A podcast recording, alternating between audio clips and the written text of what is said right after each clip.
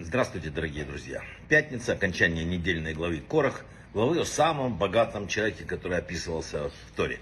И нам не зря это подчеркивают. Значит, это история э, того, как живут э, люди, получая деньги. Корах хотел возвыситься и получить власть, которая не дана ему была Всевышним. Затеял ссоры, раздоры. Это прототип богатого человека, который на основании только того, что он э, что-то заработал, считает, что ему позволено все, что у него есть именно решающее мнение по любому вопросу. Это огромная проблема нашего мира. Не зря говорили мудрецы, деньги хорошие слуги, но плохие хозяева. Вообще обратите внимание, что происходит сейчас в мире. Человеческие пороки очень быстро превращаются в нормы. А там уже далеко, совсем недалеко до обязательности. Посмотрите, что делается. И когда мы считаем, что нас это не касается, то мы сильно ошибаемся. Вообще обратите внимание, в 20-х годах 19 века соотношение между доходами самых богатых жителей Земли и самых бедных было э, примерно один к трем. Три к одному, точнее правильно сказать. В 91 году соотношение было до, по оценкам экспертов, 86 к 1. Анализ, проведенный институтом Прион, показал, что, например, в 2000 году 1% самых богатых людей владел 40% всех денежных накоплений в мире. Финансовые активы трех человек, занимающих самые верхние строчки в мировом списке богачей, превышают активы 48 э, стран вместе взятых. Никогда в истории человечества не было такого вопиющего дисбаланса. Еще никогда так много богатства не находилось в руках столь немногих. В результате у супербогача появилась новая проблема – Теперь не знаю тут как Корох, ему скучно стало. Куда тратить деньги? Поэтому покупает там 300-метровые яхты, строят какие-то острова. На Западе сейчас есть специальность организовывать э, такие сказочные мероприятия для люд... очень богатых людей. Э, там, я не знаю, я массу интересных всяких историй знаю, но она не касается нашего урока.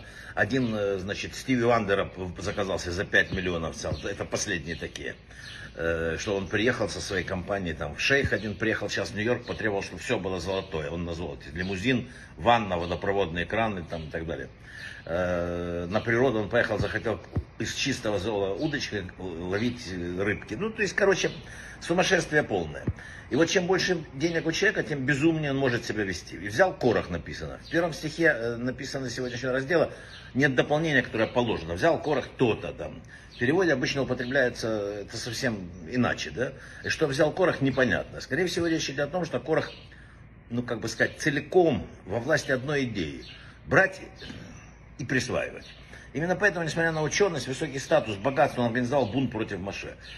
Вот э, люди почему-то, которые владеют, вот, как мы говорили, огромными богатствами, они хотят еще, еще, еще.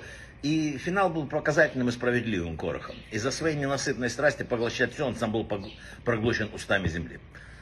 Нам надо знать одно. Мудрецы написали, иногда бедность и богатство, так же как и другие обстоятельства жизни, являются только инструментами для выполнения именно конкретным человеком своей жизненной миссии по раскрытию божественного света.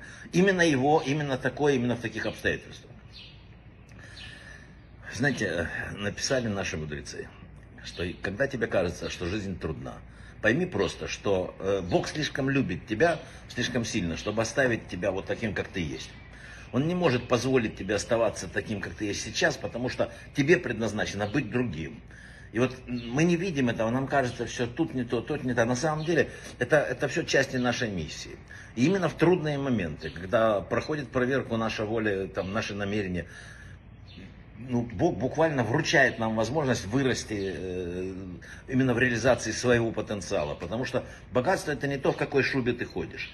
Это не то, на какой машине ты ездишь. И даже не то, какой крутой телефон у тебя в руках. Богатство это дети, здоровые, уважающие их родителей, надежные друзья, крепкое плечо любимого человека. И вообще, вот, э, вы знаете, вот человеку я уже говорил, полезно раз в месяц ездить в больницу. Я вот недавно был, э, вы знаете, этот кошмар, который ты видишь, этот ужас, ты вдруг понимаешь, что богатство это, если вы способны видеть, ходить, говорить, если вы способны любить, и каждое утро встаете сами с постели, вы сказочно богатый человек. И вот это вот нужно понять, об этом нам рассказывает глава Корах, а не гонка за бесконечным и, и безнадежным. У нас шаббат. Очень хочется, чтобы этот шаббат прошел спокойно, мирно и, вот знаете, с улыбкой. Брахава от слаха, хорошего шаббата. Меньше неприятностей и больше улыбок. Брахава от слаха.